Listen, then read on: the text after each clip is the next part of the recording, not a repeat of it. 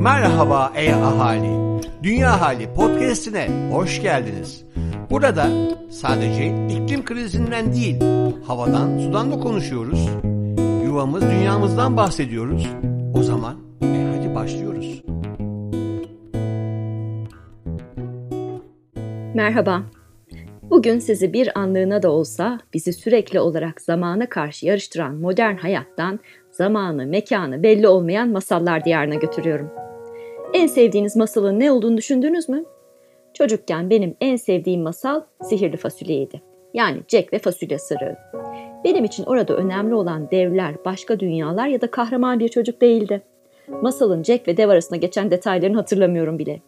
Büyüleyici olan şey bir fasulye tohumunun ekildikten sonra bir gecede göğe değecek kadar büyümesiydi. Hayal etsenize tam bir çiftçi rüyası. Ve de açlıkla mücadelede her yıl daha da geriye düşen bir dünya için ne büyük bir umut. Birleşmiş Milletler raporu açlık içindeki insanların sayısının 2021 yılında 828 milyona yükseldiğini gösterdi. Bu dünya nüfusunun neredeyse %10'una eşdeğer.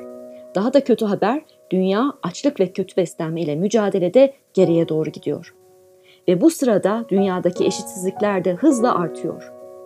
Küresel olarak erkeklerin %27,6'sı orta ya da ciddi derecede gıda güvensizliği yaşıyorken kadınlar için bu oran %31,9 olarak hesaplanmış.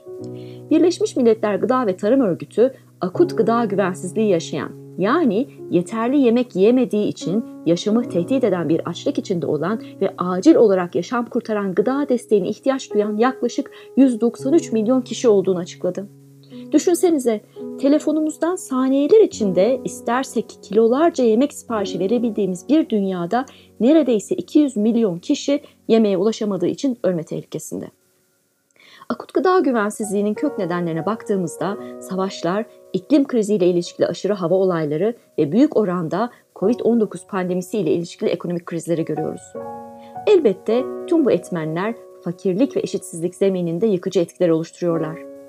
Bu derecede ciddi boyuttaki bir gıda güvensizliğinin ve açlığın karşısında ise dünyada korkunç bir gıda israfı var. Birleşmiş Milletler 2019 yılında satılan 930 milyon tondan fazla gıdanın çöpe gittiğini bildirdi.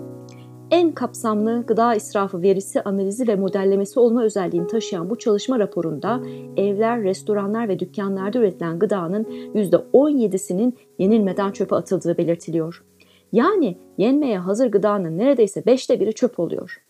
Üretim ve tedarik zincirlerinde de gıda kaybı yaşanmasıyla toplamda gıdanın üçte biri hiçbir zaman tüketilmeden israf oluyor. Amerika Birleşik Devletleri'nde üretilen gıdaların %40'ının yenilmeden atıldığı, oluşan milyonlarca ton atın sadece %5'inin kompost olarak toprağa geri döndürülebildiği belirtiliyor.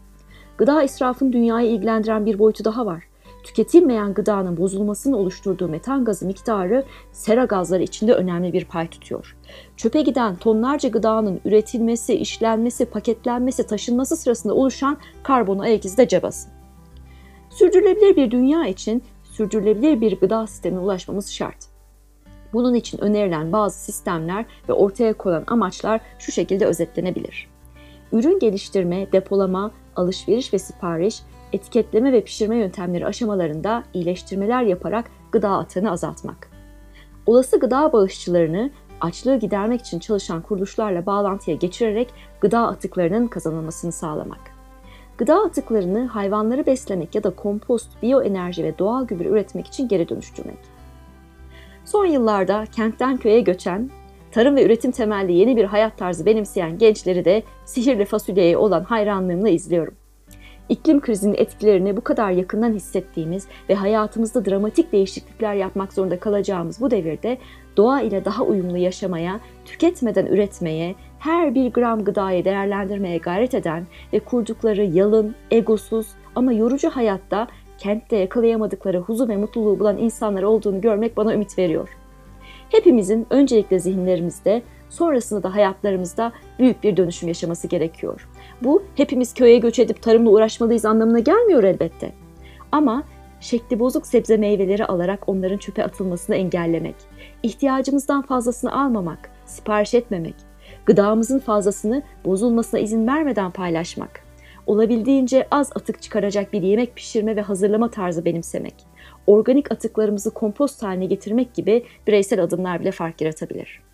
Sanırım en önemlisi Sertab'ın masal şarkısına çınlayan kelimelerinde olduğu gibi bir yolcu olarak bu dünya hanında hoş bir seda bırakmak. Görüşmek dileğiyle.